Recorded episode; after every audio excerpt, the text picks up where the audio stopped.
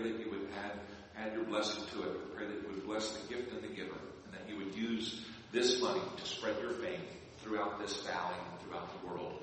This we pray in Jesus' name. Amen. Amen. You may be seated.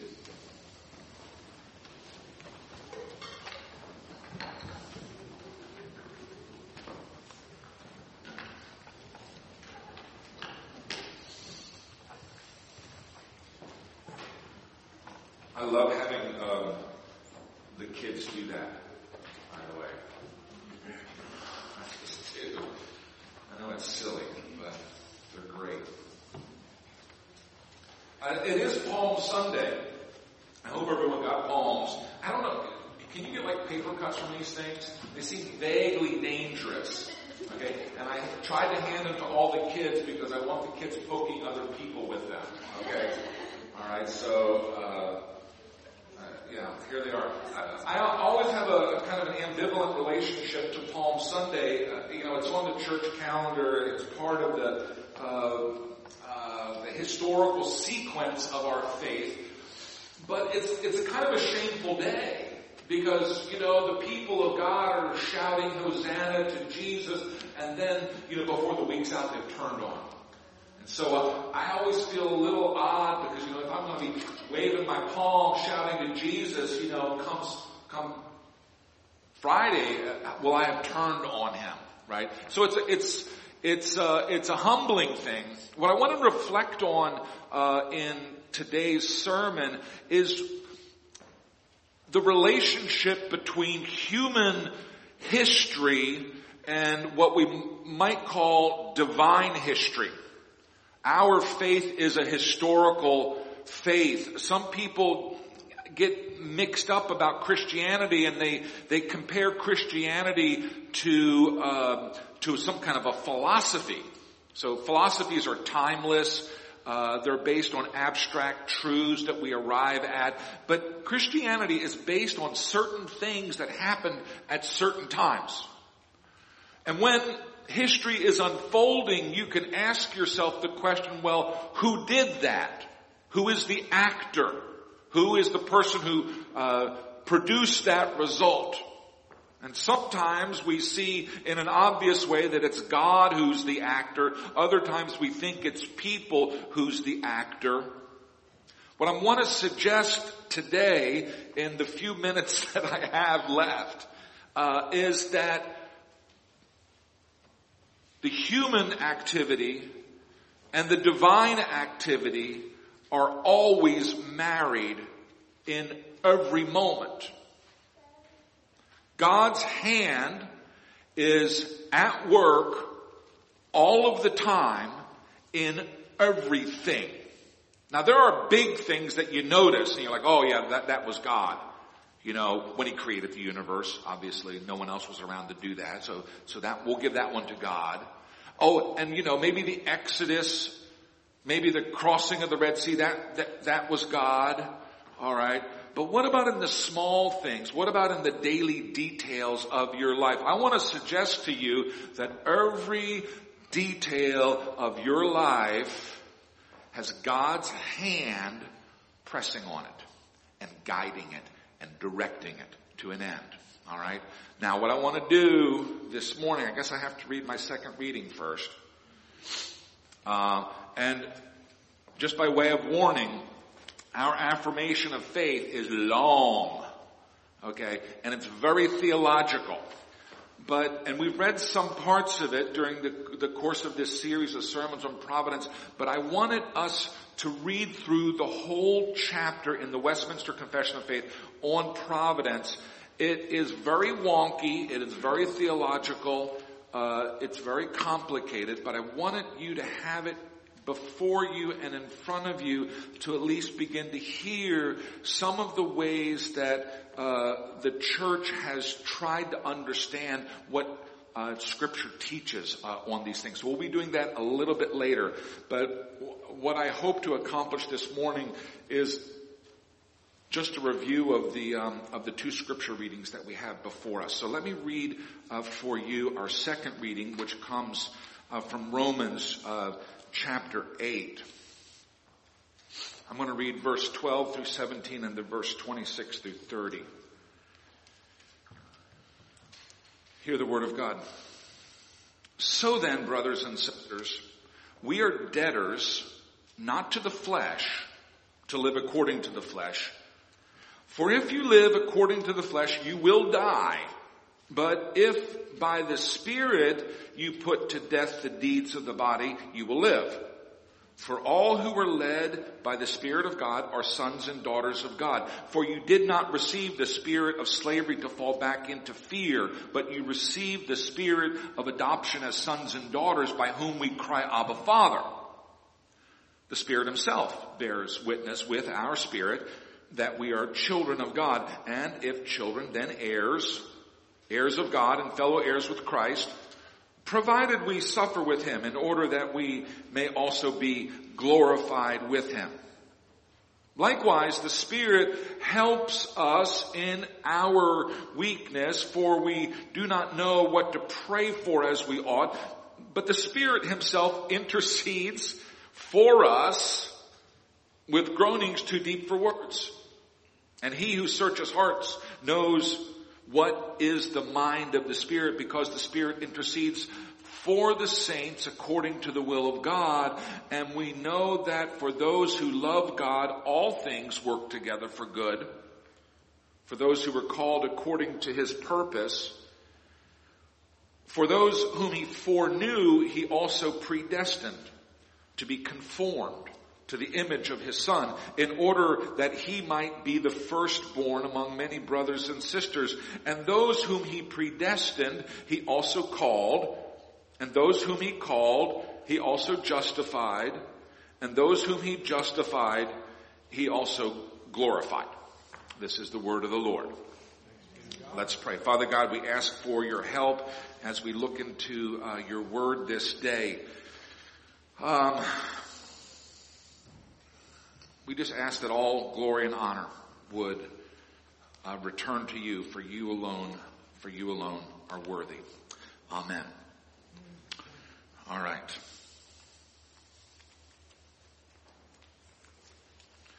The uh, American Declaration of Independence uh, begins with the words, when in the course of human events, when in the course of human events, and then it talks about the, the need for sometimes people need to separate from each other and, and become sovereign states unto themselves. When in the course of human events, it's a, it's a curious way to put the matter, isn't it? As though there are different kinds of events. There are human events, well then maybe we could assume that there are unhuman events, like maybe natural events. And is it possible that there are also divine events? When in the course of human events, I don't know if we just, if that is just what we mean as history. Alright?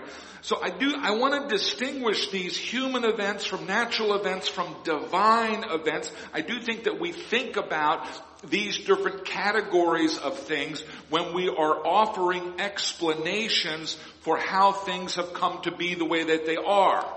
Okay, so at the time of the American Revolution, at the time of the Declaration of Independence, the uh, people who were responsible for those events taking place were very conscious that this was a historic moment, that something big was happening here. Those words, when in the course of human events, were written by Thomas Jefferson. Now, Thomas Jefferson's an interesting character because he's not, he's not a Christian, you understand. I mean, he believed in God, uh, but he didn't believe in the divinity of Jesus. Okay, he believed in God, but he was what we call a deist. A deist is someone who believes that God created the world, but that God is not actually involved in the operation of the world. God builds the clock, winds it up, and then walks away and takes a nap. Okay, that's the deist view. That was Thomas Jefferson's view uh, uh, of the universe, and and it's, it's so it's interesting when when uh, Thomas Jefferson is talking about this uh, really momentous historical event, the founding of the American Republic, which I mean, is, has there been a bigger event in the last 300 years? This is an enormous world, a globally important event, and he describes it when in the course of human events. As though God's hand is not on it. As though God in His providence didn't desire that a new republic be formed on this continent. Okay, Thomas Jefferson, I'm, I'm not endorsing it, I'm simply reporting it. Alright? There are others who are going to think that the formation of the American Republic is actually part of God's providence. God's design. God intended this republic to emerge for whatever reasons that God has. I mean, ultimately, everything in God's providence is for God's glory. But Thomas Jefferson, the deist, Thomas Jefferson, the man who believes in God but who is not yet a Christian or who didn't become a Christian, he restricts his observations to human events. And then when we talk about human events, we're talking about human actors. Alright, so this person does this, the king does that, uh, these men confer and they write up a document. Normally, oftentimes we think of history uh, as as uh, the the events that have transpired as a result of human activity. The actor is the cause of the action. And so when you talk about human events, you're talking about events that have been caused by people. Now, we can certainly imagine natural events. I have a friend of mine who is uh, studying, let me see if I can remember this. He's studying the Treaty of Paris and the signing of the Treaty of Paris, which was the treaty that brought the, um, the American Revolution to an end. And apparently there was a terrible, uh, hard winter that year. And so the news of the signing of the Treaty of Paris took a long time to travel in the American colonies because, I don't know, things were frozen over, stuff like that. Alright? So that would be a natural event. We can recognize that natural events can also influence human events.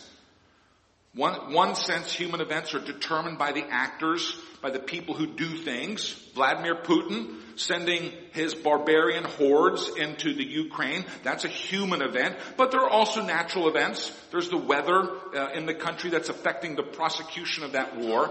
But what about the divine events? Where is God's hand in all of this? Is God an actor? in our history? Or does God just sort of give us some instructions and leave us to ourselves and, you know, we'll see how it works out. Providence is the doctrine that God is an actor in history. And he's not just an actor in the big things, he's actually an actor in everything. Alright, that's the, the doctrine of providence. Now, one of the reasons that people have trouble with the doctrine of providence, with the idea that God is mixed up in every single event that's happening, is it seems that if God is the actor in all of these circumstances, that maybe we as humans are less actors. That where is our freedom? Are we actually able to do stuff or is God just using us like puppets?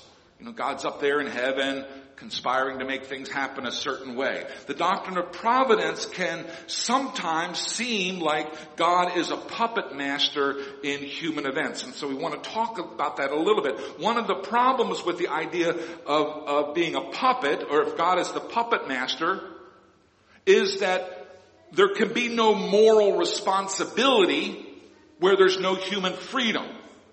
I don't blame you or praise you for things that were not in your control.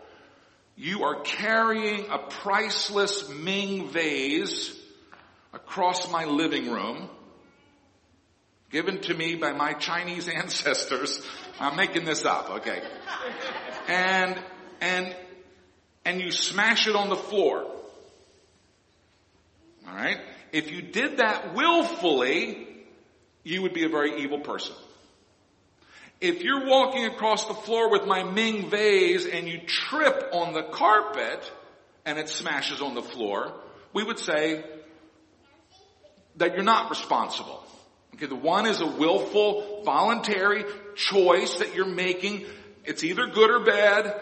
You're morally responsible. The other one was an accident. Okay, so, and then the falling of the Ming vase, in that case, has to do with a natural event you know, gravity just sort of took over when you tripped. So one of the concerns about this idea of God as a puppet master is that where is human freedom? I mean, for those of you who love being free, that, that can be a little troublesome, but also it, it, if God is the one who's pulling the strings behind the scenes, then where is the moral responsibility? Alright? Keep that one in the back of your mind. Alright. So what I want to do now, and I want you, you got to do something too. You got to pull out your bulletins. Or if you're Baptist, pull out your Bible.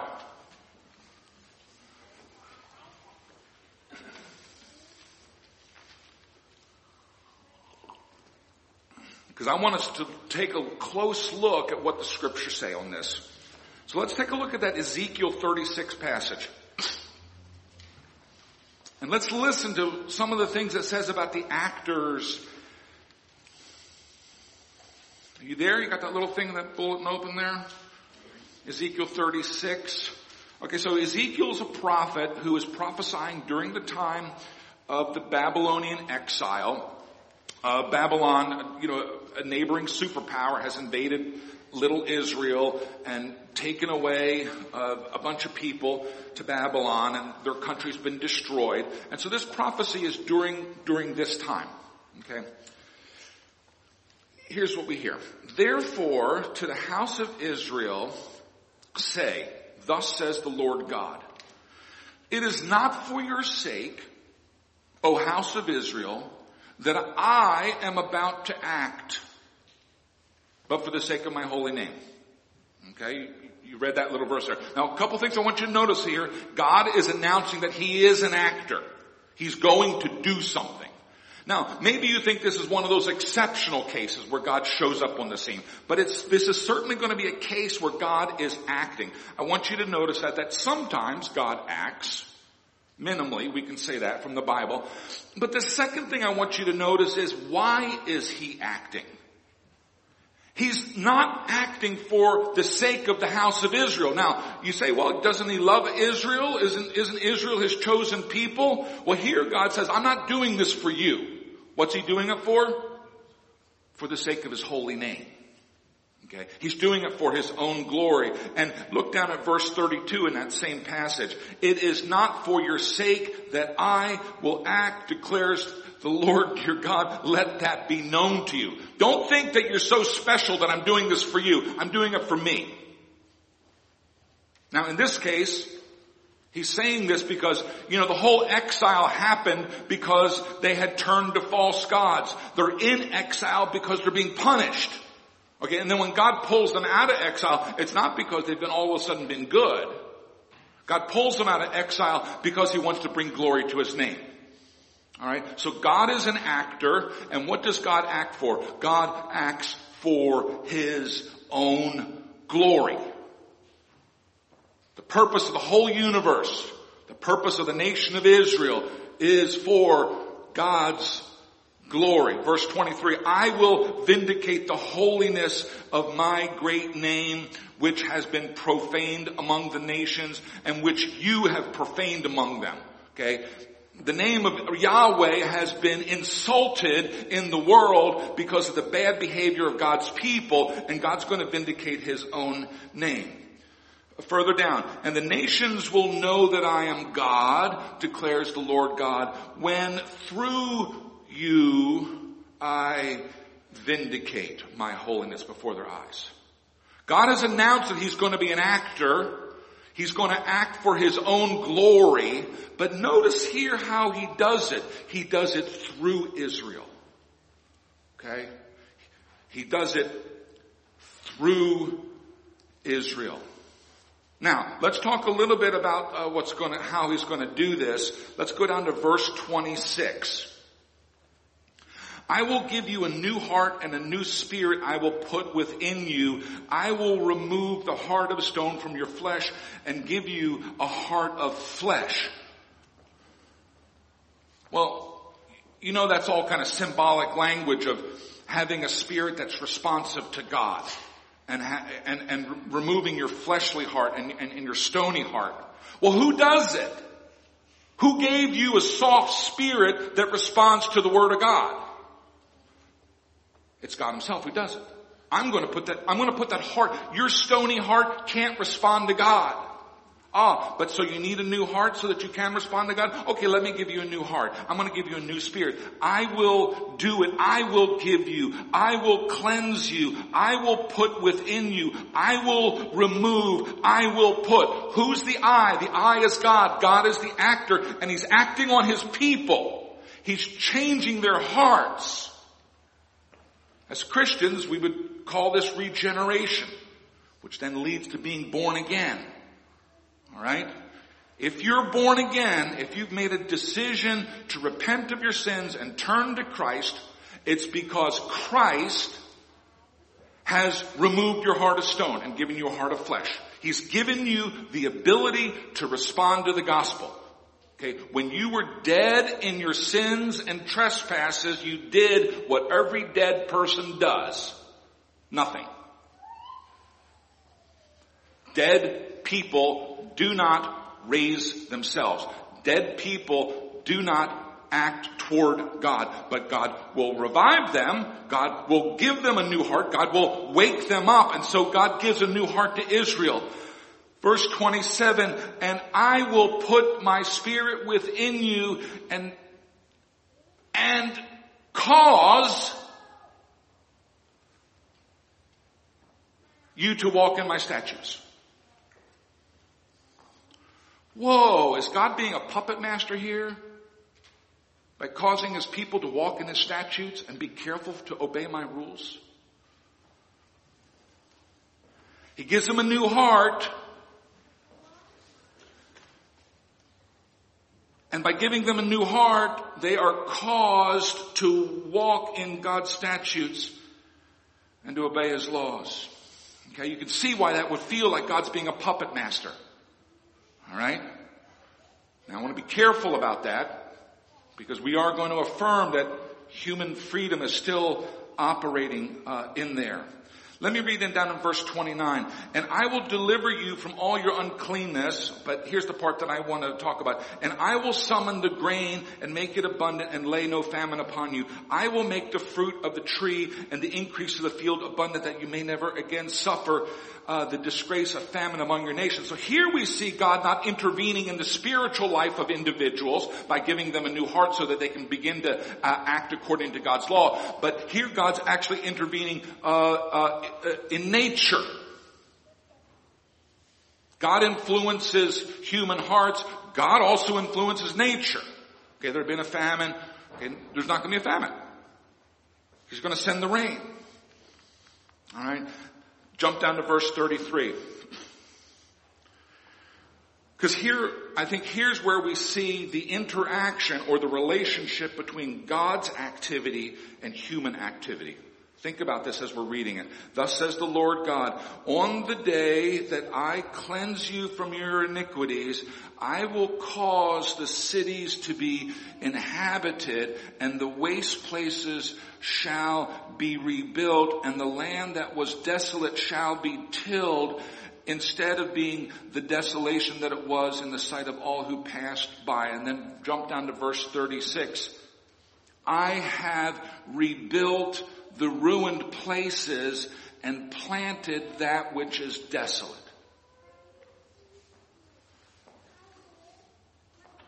Did God get out his trowel and lay mortar to reset the stones in Jerusalem?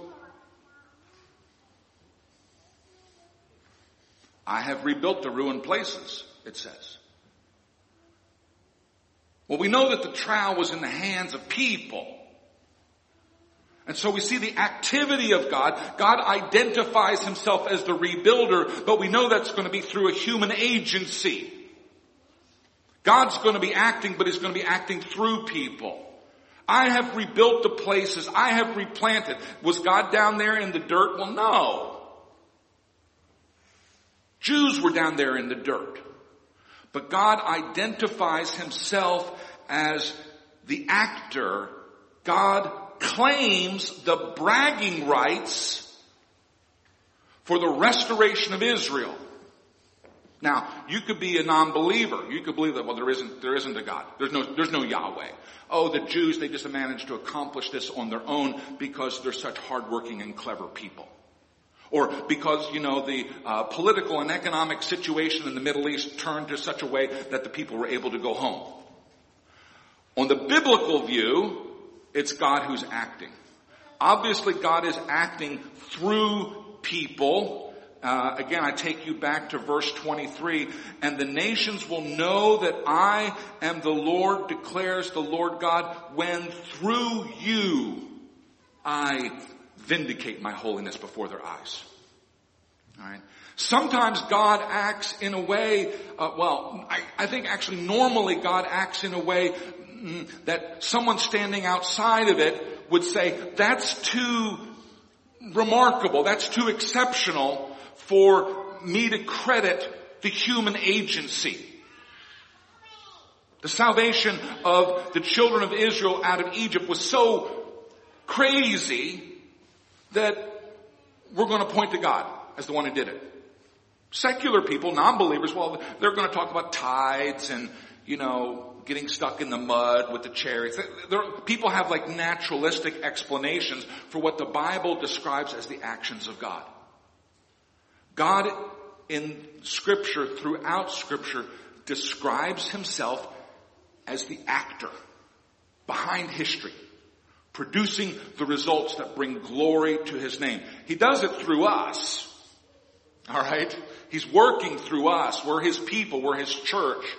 Uh, and, and he does it through us by the renovation of our spirit. Oh, the time has run out. Alright. We can say more about that another time.